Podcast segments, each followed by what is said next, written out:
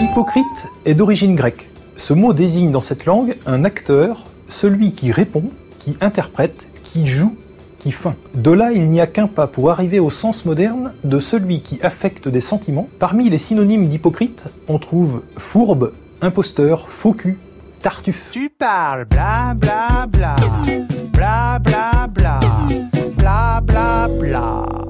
Bonjour à tous.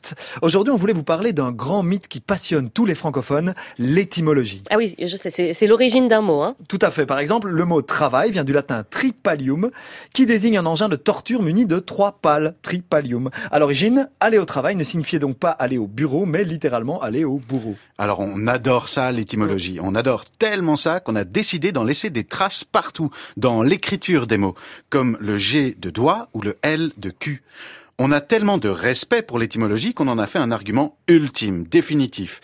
Un de ces arguments qu'il suffit d'invoquer pour clore le débat. Alors pourquoi on met deux T à carotte et un seul à compote C'est étymologique. Pourquoi on ne retire pas le D et le S à la fin du mot poids puisqu'on ne les entend pas? Ah non, c'est étymologique. Et voilà, on ne discute plus, c'est étymologique. Le vrai problème, c'est qu'on passe bien plus de temps à retenir toutes ces lettres muettes qu'à faire de l'étymologie.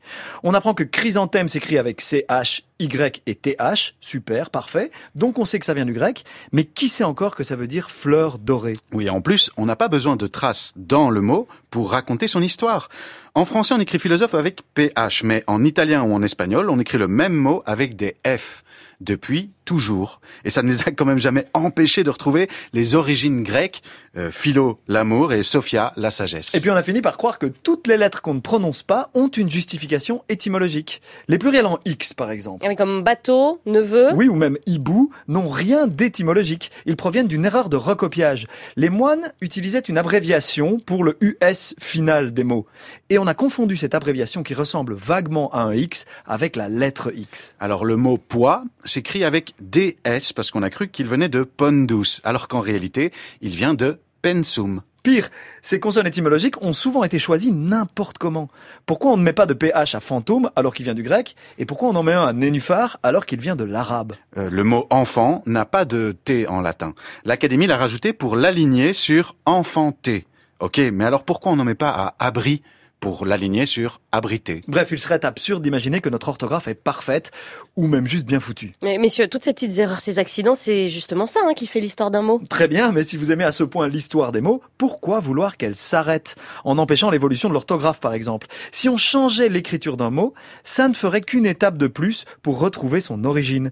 Et si l'écriture des mots ne changeait pas, on écrirait digitum et on prononcerait doigt. Ok, j'ai compris. Alors un autre danger de l'étymologie, Amélie, c'est de la confondre avec le sens d'un mot. Récemment, quelqu'un m'affirmait qu'on utilisait mal le mot décimer, qui signifiait à l'origine retirer un dixième. Mais le sens d'un mot évolue, tout comme sa graphie. Et parfois de façon spectaculaire, comme le mot rien, qui vient du latin rem, qui signifie Le sens d'un mot n'est pas dans le mot lui-même, mais dans l'utilisation qu'on en fait. Les mots n'ont pas un seul sens pour toujours et depuis toujours. En nous les appropriant, nous les détournons. Ça fait bien longtemps qu'on ne met plus de poissons dans les piscines, bien que le mot vienne du latin piscis, le poisson. On n'oserait plus dire à un arabe qu'il parle un charabia, et les crétins n'habitent plus forcément sur les crêtes des montagnes. Certes, l'étymologie peut nous éclairer sur le sens passé des mots, mais on ne se trompe pas quand on laisse ce sens évoluer. En matière linguistique, quand tout le monde a tort, tout le monde a raison, ça s'appelle l'usage. Août et Piron, on peut vous voir aussi en vrai au Festival d'Avignon. Le spectacle s'appelle La convivialité ou la faute de l'orthographe. C'est jusqu'au 28 juillet au théâtre du Chapeau d'Ébène.